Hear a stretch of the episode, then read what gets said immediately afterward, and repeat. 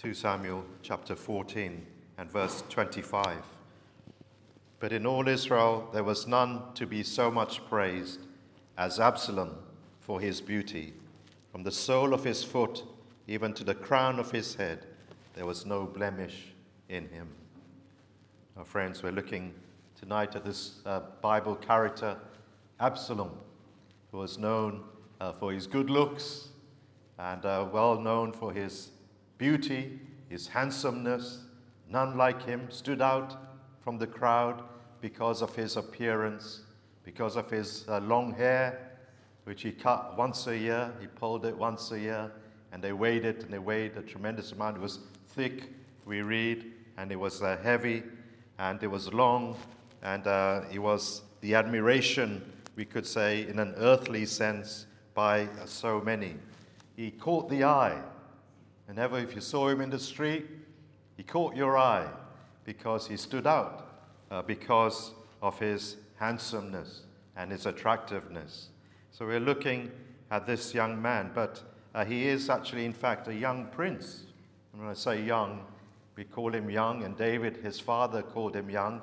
But as we go on, we will see he was actually a married man and he had uh, three sons and one daughter as well. So young in, in, the, in, the, in, in, the, in those times. But uh, as a young man, he had everything going for him.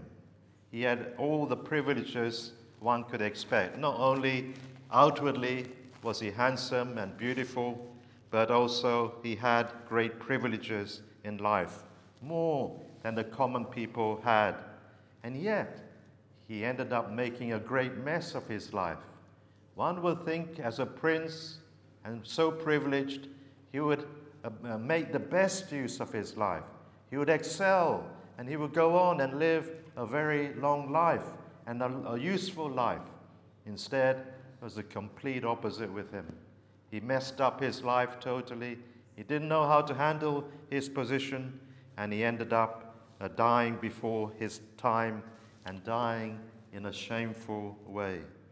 Well, let's look at him, friends. He was born into a royal family. Just give you a, a quick uh, biography of his life. Born into a royal family. Absalom, as we've said, had all the advantages of being a prince, a royal person.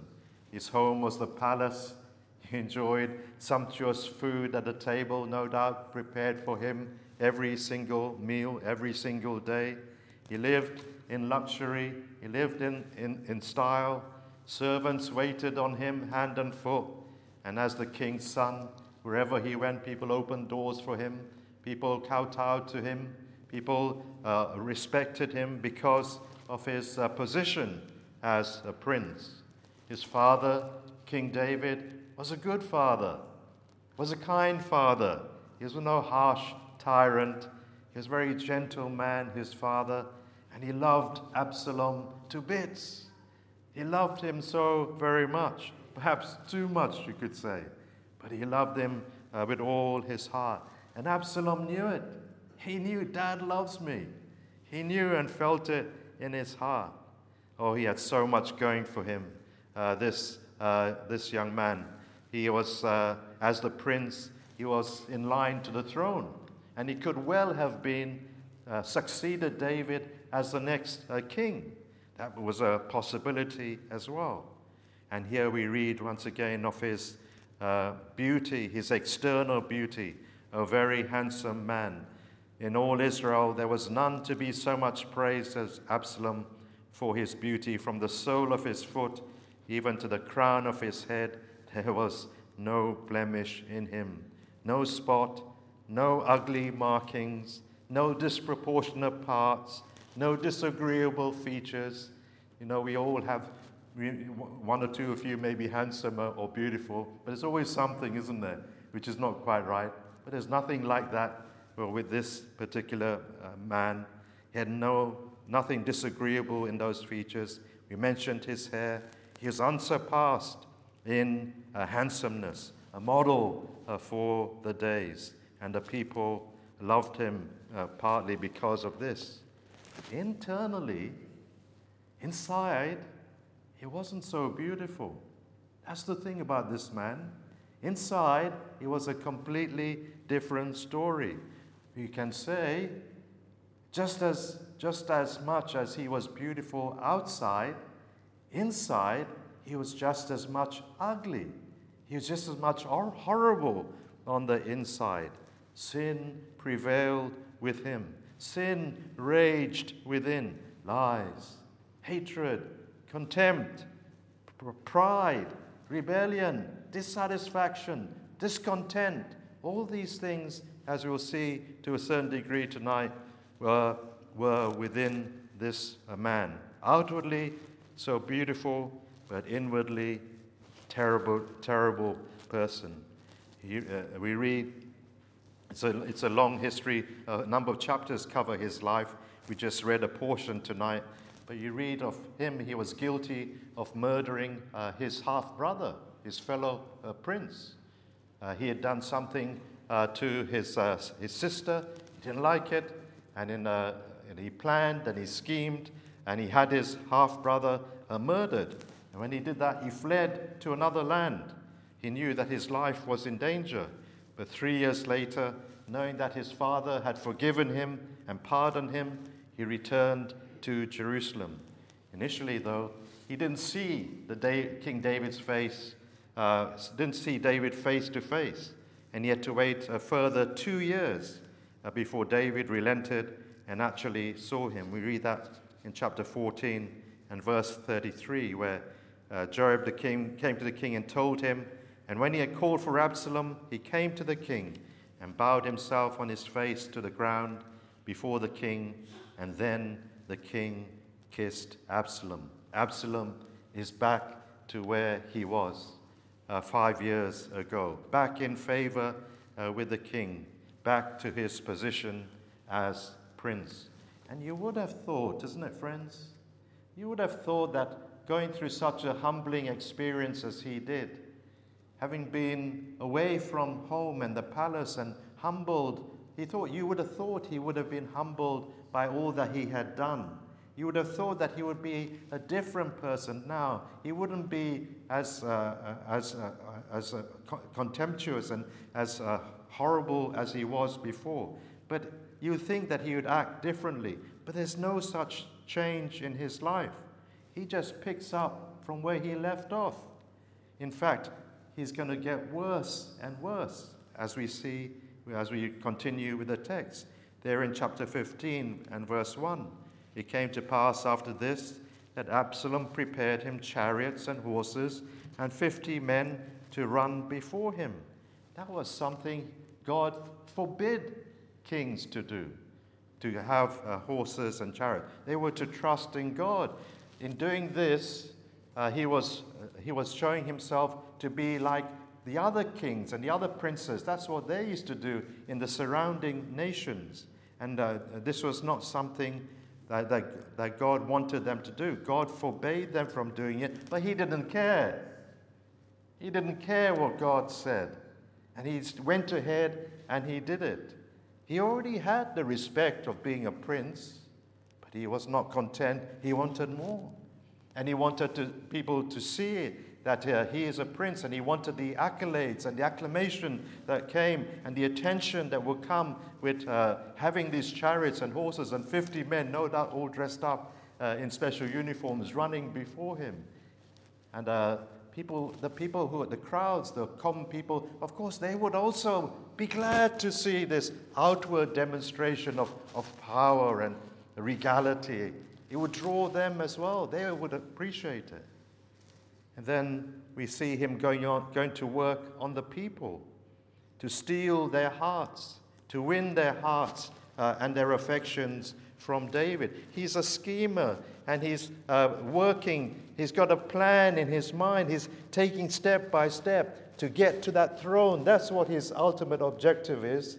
He wants his father's throne, he wants to be king.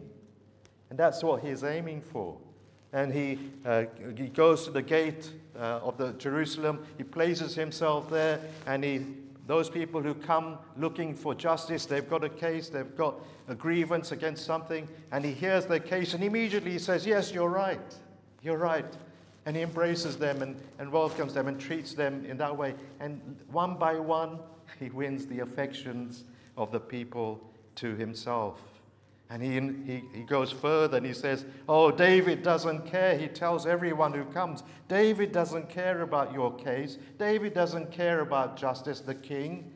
I do. If I were a judge, I would deal righteously with you. That's what he told those people. His plan worked. His plan was successful, and many, many people uh, turned uh, to him and sided with him until there came a point when the news came back to King David those who are with Absalom are more than are for you. Well, David had no choice but to protect Jerusalem. He had to leave it, uh, and uh, leave it uh, with, uh, together with, uh, with his men. And uh, he had no other alternative. And when he'd done that, when he'd left Jerusalem, Absalom went straight, straight to the throne and installed himself as king. That was not enough. That was not enough for Absalom. He had to have his father killed because as long as his father was alive, uh, the people would, would still uh, think about him. Only once his father was gone and out of the way, then would the people serve him fully. And so he knew he had to get rid of him, and he wanted to get rid of his own father, his kind father. He wanted uh, to be done with him. And so we read that there, a battle took place between the two sides, and I'm just praising uh, the, the, the account. But a battle took place between the two sides, and the final outcome was that Absalom was defeated, and those who were with him were defeated, and death uh, came to Absalom. He was fleeing from uh, David's men when his very head and his hair got caught in the branches of a tree in a wood, and he was left dangling there. His mule that he was riding went on before him, and he was stuck in the tree, hanging from that tree. And when Joab, the command, one of the commanders of David's host, heard about it, he went and he killed uh, Absalom. What was David's reply, response? When he heard the news his son had died, oh, he was very sad.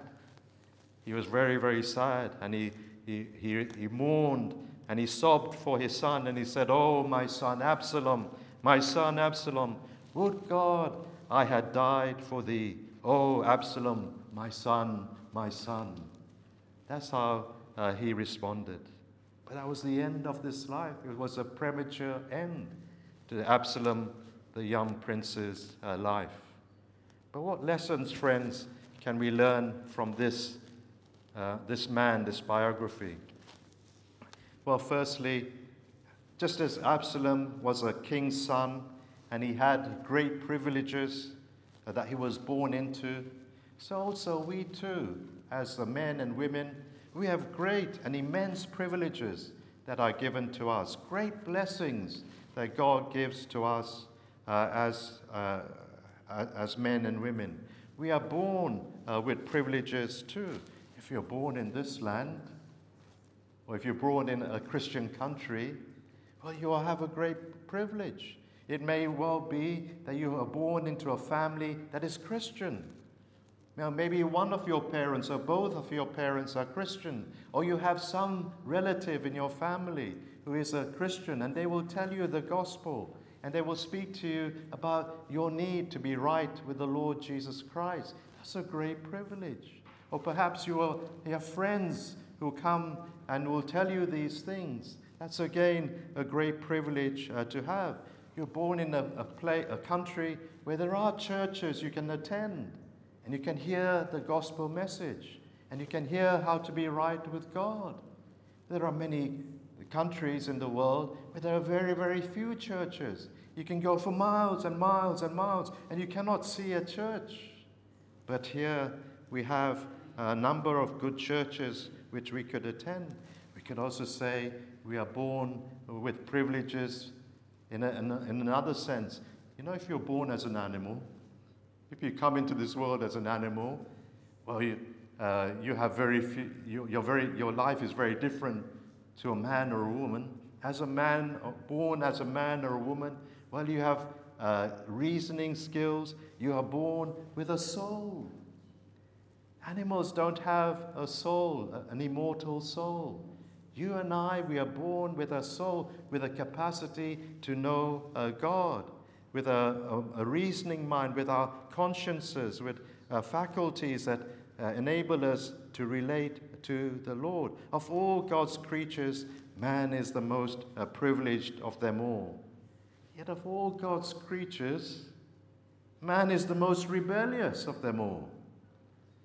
He ought to be the most, uh, the one filled with the most gratitude. Instead, he is the most uh, rebellious. The animals obey their maker.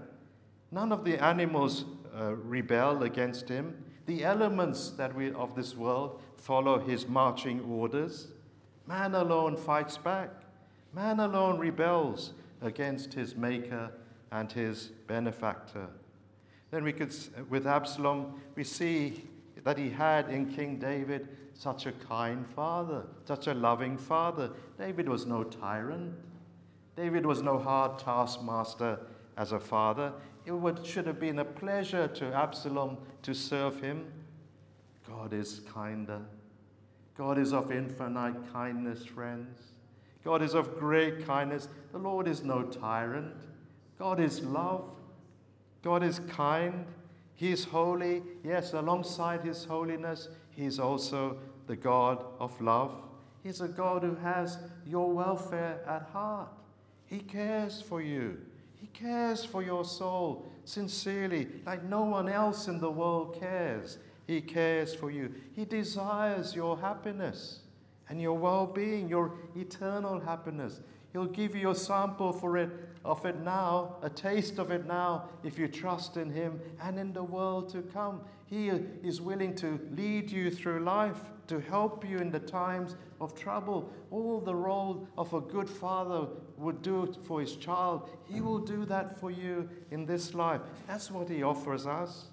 There should be no reason why we hold back from serving Him, why we shouldn't love Him, why we shouldn't uh, obey Him. It should be a pleasure to serve such a God.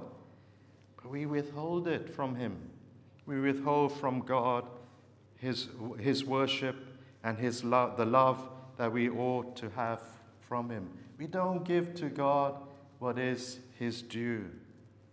Then we could say with Absalom, well, he was all for the externals, isn't he? He cared only about uh, his appearance. Uh, that was how he came ac- across physically and also uh, to others. He's standing with the people, what people thought of him. But internally, as we said, he was corrupt and sinful, and he had even this contempt for his very own dad. That's us, friends, as well, to a certain degree. Perhaps that's you and me. I'm anxious about my appearance. This is the major thing with me. Maybe my physical appearance is something that I'm uh, overly anxious about. Or I'm anxious how I come across to other people. What do other people think of me? How do other people perceive me? This is, this is what I'm very concerned about. And when I'm in public, when I'm with others, I apply that cosmetic makeup. I'm not talking about physical makeup, but the cosmetic makeup to cover up my faults. I don't show my real self when I'm with other people. I cover up myself. I apply uh, those uh, different things so that people don't see me. I put on a face. I pretend to be good. I pretend to be a considerate person. I pretend to be a kind person. I'm acting. I'm acting. I'm playing uh, the actor on the world stage. It's not uh, genuine because within, within in my thoughts, you know, it's a different story. It doesn't correlate. The internal doesn't correlate uh, with the external. There's, not al- there's no alignment there because inside there are evil imaginations. Inside, there are unclean lusts that I'm desiring and pursuing. There are grudges that I'm holding on to and nursing in my mind. There are th- people I'm maybe cursing in my mind and I'm unhappy with. There are resentments there. There are uh, dislikes there, proud thoughts. Is that putting myself up, putting other people down? Oh, friends, we are so wretched within. It's horrible to say these things, I know. It's horrible to see, see ourselves. We don't like to look within. It's better to just look in the mirror. Physically, that's enough for us. But to look within, it's a horrible sight, really. But we must. We must see this is how we really are. This is the real me. Sometimes it comes out. On occasions, they, it comes out. But uh, then we quickly cover up again. Friends, this is why the Bible says we need conversion. This is why we need a new heart. The Lord Jesus said, uh, put it in these words to Nicodemus, he must be born again. He must have a new heart. You can't go to heaven with such an unholy heart. You can't go to heaven in such an unholy state. You need a new heart. That's what the Lord said. You must be born again. That's why He came and He died on Calvary's cross to take away our sins, to make it possible that if you look to Him, you look to Christ, He will take away your sins and He will give you a new heart. He will give you a new life. He will give you a holy, uh, a holy, a, holiness in your life. He will give you access uh, to heaven. Christ did these things. Look within so that you may look without. You can't, you, salvation, as we've said many times, is not within, but you must look within to see, yes, this is what I'm really like, and then look without to the cross and redemption that is found in the Lord Jesus Christ. But let me move on. Absalom, he didn't care about God's laws. He prepared those chariots against God's law. He prepared those horses and men. He was a lawless person. We don't care about God's laws before we are saved. We're a law to ourselves. God's law, if it crosses with my will for my life, well, I'll dispense with it. I'll get rid of it. I don't like it. We, we, it's, we're strange people, friends. we're strange here because in, in all things else, we submit to rules and regulations. We submit to the rules of our, the country that we live in. We may not be particularly happy with some of the rules, but we still submit to those rules. If we go to our workplace, those employers have rules, and we submit to those rules. If you're playing a sport, chess or tennis or football, there are rules there, and you abide by those rules. You say, yes, they're good, they're necessary. But when it comes to God's rules, no, they want God's rules. They want to abide by His rules. Cast them off, forget about those things. I'll just uh, go my own way so that, so that I can do as I like. And then, closely linked with this thought is that Absalom here was a di- deeply discontented person. To be prince should have been enough for him, isn't it? You're in such a, a privileged position. No, he must be king. He must rule. He must do as he liked. And uh, he, instead of holding and being grateful for his position, he sought something more. Oh, friends, for us as well. It should be enough for us that, uh, to submit to our Creator God. To the rightful place for you and I is at His feet, is at God's footstool. To recognize that He alone is God and I am a, a creature, that I am dependent upon Him for everything, especially uh, salvation.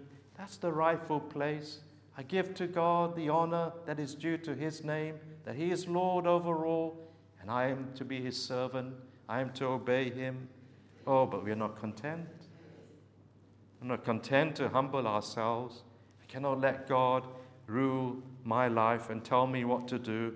No, we want to be a king to ourselves. Then notice as well, uh, Absalom, he was king but only for a short time. He had temporary success. For a short time, he was king. For a short time, he ruled.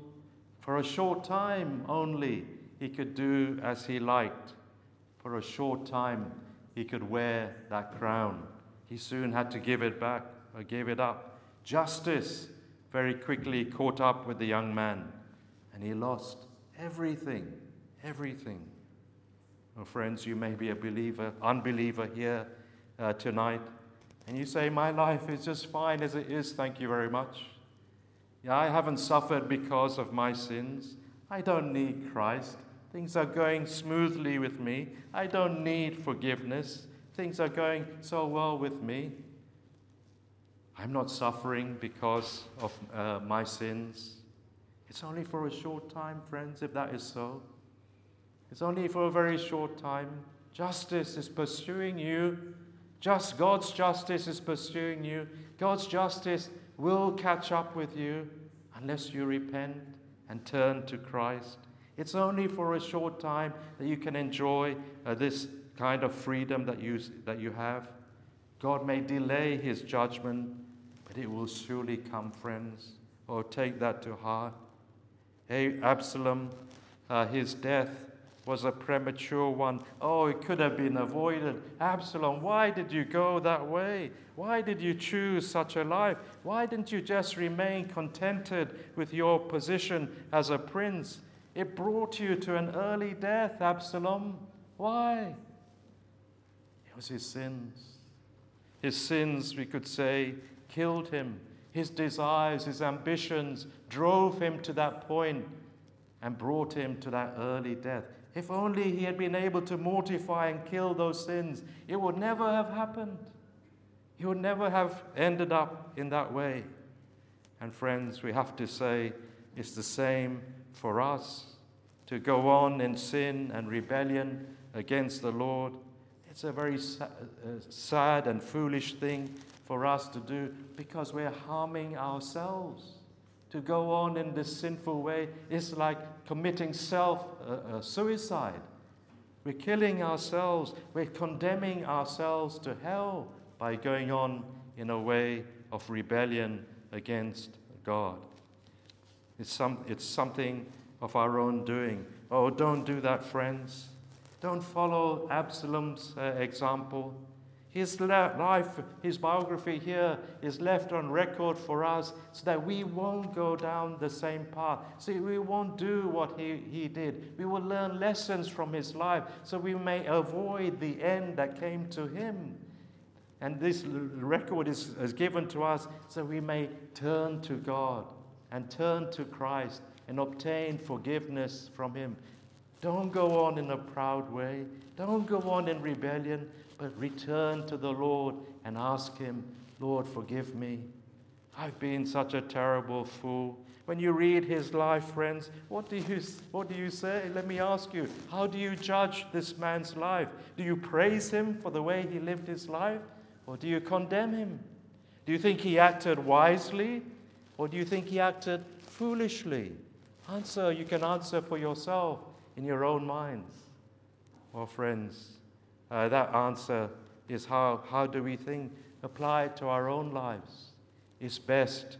This uh, Absalom's life is teaching us it's not a good thing to live in rebellion to our God.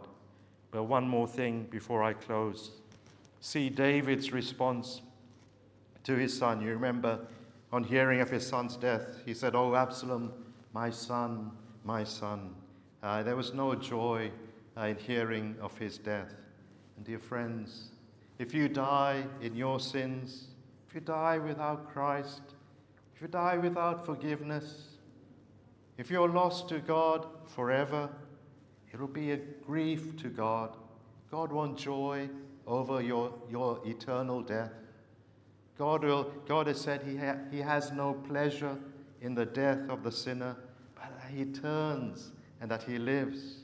God has no delight to see anyone forever lost from him, but that all would return to him. And as we could say, there's some pain, there's some grief in the heart of God to see one soul cast into hell, never to be rescued again.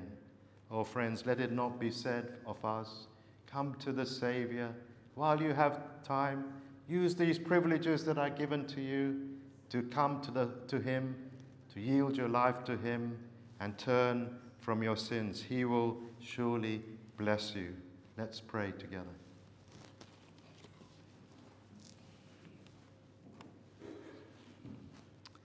Oh, most merciful Heavenly Father, we have spoken tonight of some difficult and hard things, and uh, we uh, have seen a little bit of the sinful nature that is uh, within us all. And, oh Lord, may it only drive us to feel our need of forgiveness and drive us to the Saviour, who alone can save us from uh, such a, an unholy and unsaved and unforgiven position and grant that we may, uh, through these things, Lord, find true forgiveness and life in Him, and that blood of Christ may wash us clean from all our sins. May it be our portion here, each one. Bless us, we pray.